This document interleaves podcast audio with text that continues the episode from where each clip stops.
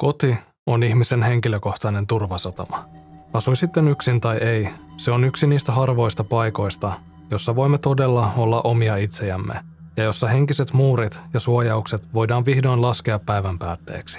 Maailma, joka on täynnä tuntemattomia ihmisiä tekemässä tuntemattomia asioitaan, tuntuu silloin tällöin kuin joltain toiselta ulottuvuudelta oman kotikuplamme ulkopuolella.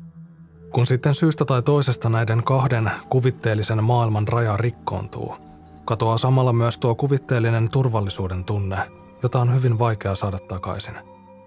Tutustutaan seuraavaksi kahteen tarinaan, jossa oli käynyt juuri näin.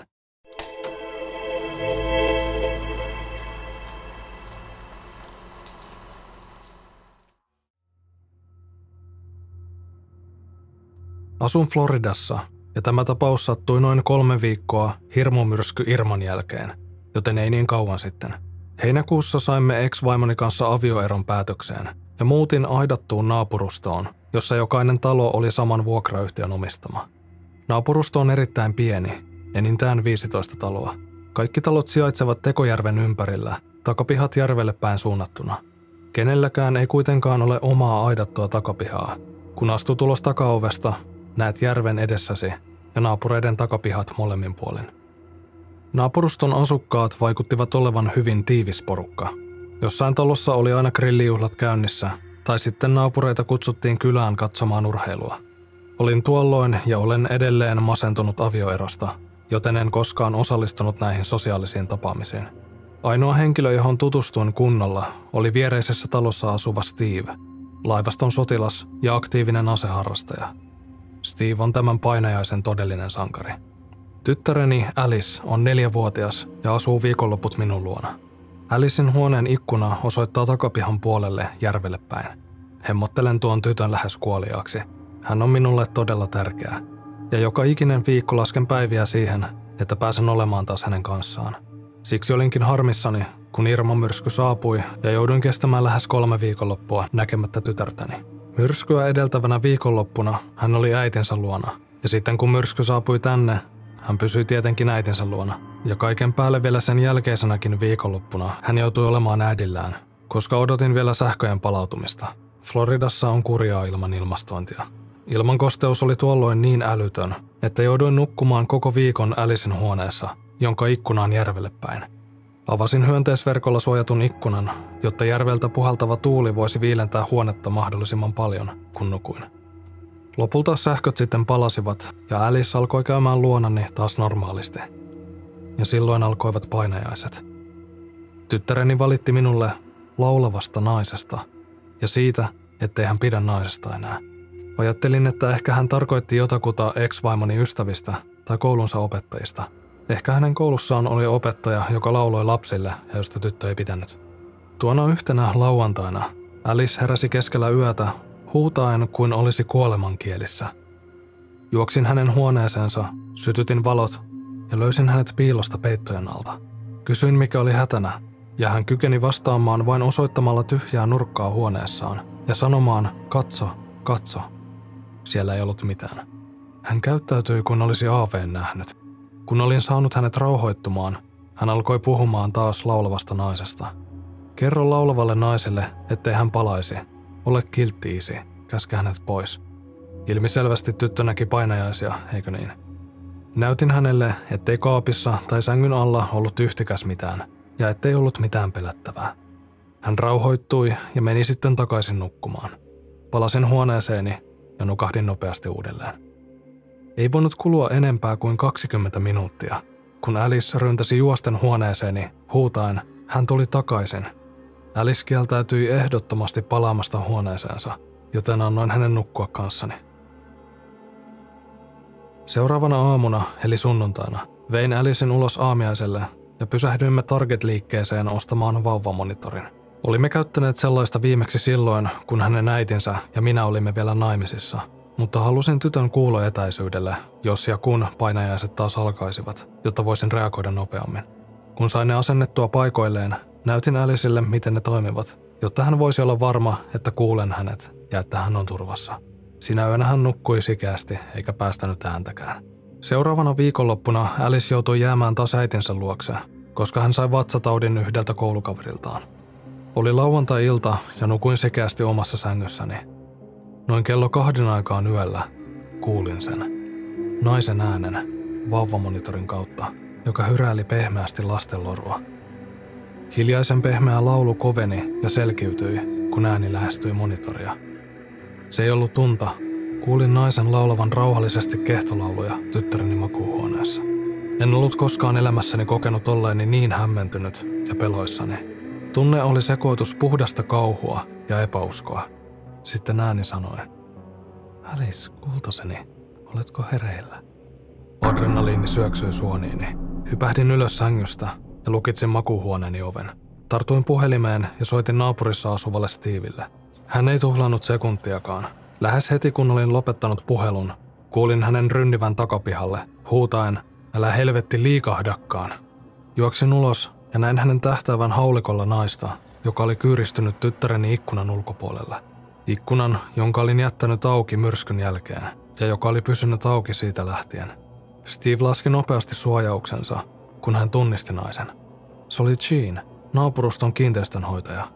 Steven vaimo juoksi ulos hänen perässään ja vahvisti sen olevan Jean. Jean esitti tietämätöntä. Hän väitti, ettei ollut laulanut mitään, eikä edes tiennyt tyttäreni nimeä.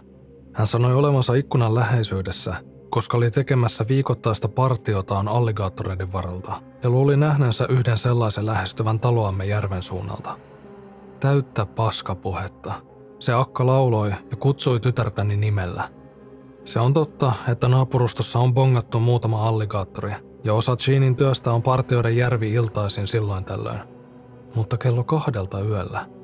Tiesin päivän selvästi, että se oli paskapuhetta, ja vaikka kumpikaan, Steve tai hänen vaimonsa, ei haastanut naisen väitteitä, saatoin nähdä heidän ilmeistään, etteivät hekään uskoneet häntä.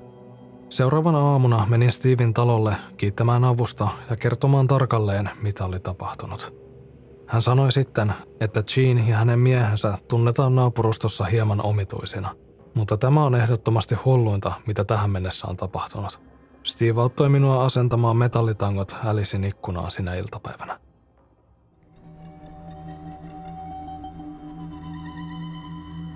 Oli keskikesä ja vanhempani olivat lähteneet viikonlopuksi meidän loma-asunnolle Cape Codiin.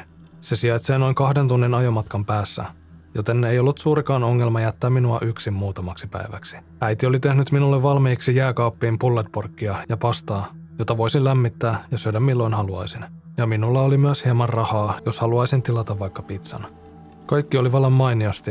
Ensimmäisenä yönä valvoin Xboxin äärellä kello kolmeen asti aamulla ja heräsin todella myöhään seuraavana päivänä. Kun heräsin, tarkistin puhelimesta, että kello oli hieman yli yksi päivällä. Olin sopinut pelaavani kavereiden kanssa katulätkää kello kolmen aikoihin, joten pomppasin sängystä ja kompuroin suihkuun. Otan todella pitkiä suihkuja, ja nyt kun vanhempani olivat toisaalla, homma meni hieman yli. Suihkuttelin noin neljäkymmentäviisi minuuttia ja selasin puhelimella Reddittiä, Twitteriä ja muuta sellaista, kun kuulin talon ulko-oven avautuvan. Kylpyhuone on yläkerrassa suoraan takapihan oven yläpuolella, ja ovi pitää melkoista ääntä, kun se avataan ja suljetaan. Jähmetyin välittömästi paikoilleni, koska minunhan piti olla yksin. Odotin paikoillani muutaman minuutin ja korvat tarkkana, että kuuluisiko vielä jotain muuta. Täysin hiljaista. Ajattelin, että ehkä tuuli vain paukutti jotain ulkosallaa, tai kenties vanhempani olivat saapuneet kotiin oletettua aikaisemmin, joten sammutin suihkun, kiedoin pyyhkeen ympärilleni ja kävelin hitaasti portaita alas tarkistamaan tilanteen. Portaat johtavat keittiöön, missä takaovi myös on, ja käytävä on varsin ahdastilla, seinää molemmin puolin. Keittiön ei siis näe, kun kävelee alakertaan. Vaikka talo on vanha kuin mikä, ja jokainen porrasaskelma narisee erittäin äänekkäästi, kun sille asettaa painoa, otin silti oman aikani ja yritin pysyä mahdollisimman hiljaisena. Käytin todennäköisesti kokonaiset neljäkymmentäviisi sekuntia alaskävelemiseen. Kun pääsin toiseksi viimeiselle portaalle, juuri ennen kuin voisin nähdä kulman taakse keittiön, otin pienen hengähdystauon rauhoittuakseni. Tiedostin sen oikein hyvin, että käyttäydyin typerästi. Keittiössä ei selvästikään voinut olla mitään tai ketään, koska ääniä olisi pitänyt kuulua lisää ensimmäisen pamauksen jälkeen. Eikä kenelläkään ole mitään syytä pysyä vain hiljaa paikoillaan keittiössä, vaikka kyseessä olisikin murtovaras tai jotain sellaista. Moitin itseäni mielessäni, kun olin sellainen pelkuri. Naurahdin omalle typeryydelleni ja kävelin sitten loput kaksi porrasta täysin normaalisti ja käännyin porraskäytävän kulmasta keittiöön. Keskellä keittiötä, vajaan metrin päässä minusta, seisoi mies, joka tuijotti suoraan minuun, täysin liikkumattomana ja massiivisen leveä virne kasvoilla. Hän vain tuijotti. Se, mikä jäi tilanteesta päällimmäisenä mieleen, ei ollut hänen kasvonsa tai hymynsä, vaan hänen kätensä. Ne eivät vain roikkuneet sivuilla. Hän piti niitä oudoimmassa, luonnottomimmassa asennossa, mitä olen koskaan nähnyt. Ne olivat siellä, missä normaalisti käsiä pidetään, mutta hän oli kiertänyt ne niin, että ne olivat lähes täysin väärinpäin, sekä nostanut niitä ylös ja hieman taaksepäin. En tiedä, miksi muistan tämän niin hyvin, mutta se oli demonisin ja epänormaalein asento, jonka olen koskaan nähnyt. Voin vannoa, että olin saada sydänkohtauksen siihen paikkaan. Kun mietin asiaa näin jälkeenpäin, voin kyllä ymmärtää, kuinka sairas ja pelottava tuo tilanne oli, mutta sillä hetkellä otin vaistomaisesti askeleen miestä kohti ja löin häntä leukaan niin kovaa kuin pystyin, ikään kuin puoliksi läimäyttäen ja puoliksi työntäen hänet maahan. Heti osuman jälkeen ryntäsin suoraan yläkertaan. Pyyhe putosi keittiöön ja sydän hakkasi rinnassa täysin hallitsemattomasti. Juoksin huoneeseeni ja lukitsin oven takanani. Kiilasin nopeasti tuolin ovenkahvan eteen, kuten televisiossa näkee. Lähes ajattelematta soitin heti sen jälkeen hätäkeskukseen ja kerroin lähes itkukurkussa, mitä oli tapahtunut. Istuin huoneeni lattialla käytännössä sikiöasennossa ja tuijotin ovea, rukoillen, että poliisi saapuisi pian. Ja sitten huomasin, että oven alta kajastava valo oli yhtäkkiä kadonnut. Se hullu seisoi oveni takana. Ei ole sanoja kuvaamaan sitä tunnetta. Olin halvaantunut pelosta. Tuijotin oven ja lattian välisestä raosta varjoa, joka muutti muotoaan ja heilahteli äänettömästi. Pysyin paikoillani, tuijotin rakoa ja vain toivoin, että mies lähtisi pois. Aika tuntui matelevan liian hitaasti. Ja kaiken tämän ajan hätäkeskus kyseli puhelimessa. Hei, oletteko siellä? Haloo. En halunnut pitää melua. Ja vaikka olisinkin halunnut liikuttaa käsiäni viedäkseni puhelimen suun eteen, en usko, että olisin siihen pystynyt. Lopulta valo palasi rakoon, ja kuulin, kuinka äärimmäisen hienovaraiset askeleet narahtelivat hitaasti puisia lattialautoja pitkin, kun mies käveli käytävällä poispäin. Minuuttien ajan oli täysin hiljaista, ja istuin edelleen siinä samassa asennossa, kykenemättä edes puhumaan. Kuulin, kuinka ulko-oveen koputettiin, ja sen jälkeen ääniä, kun kaksi poliisia astui talon sisälle. Tunsin vihdoin olevani turvassa, ja kun avasin huoneen oven ja he seisoivat sen takana, hyvä etten alkanut parkumaan. Nykyään vanhempani eivät suostu jättämään minua yksin kotiin, luojan kiitos. Ja käyn läpi joka ikisen lukon talossa ennen nukkumaan menoa. Näen edelleen painajaisia silloin tällöin, ja sydämeni alkaa hakkaamaan aina kun näen jonkun tuntemattoman seisovan paikallaan. Mutta muuten olen kunnossa.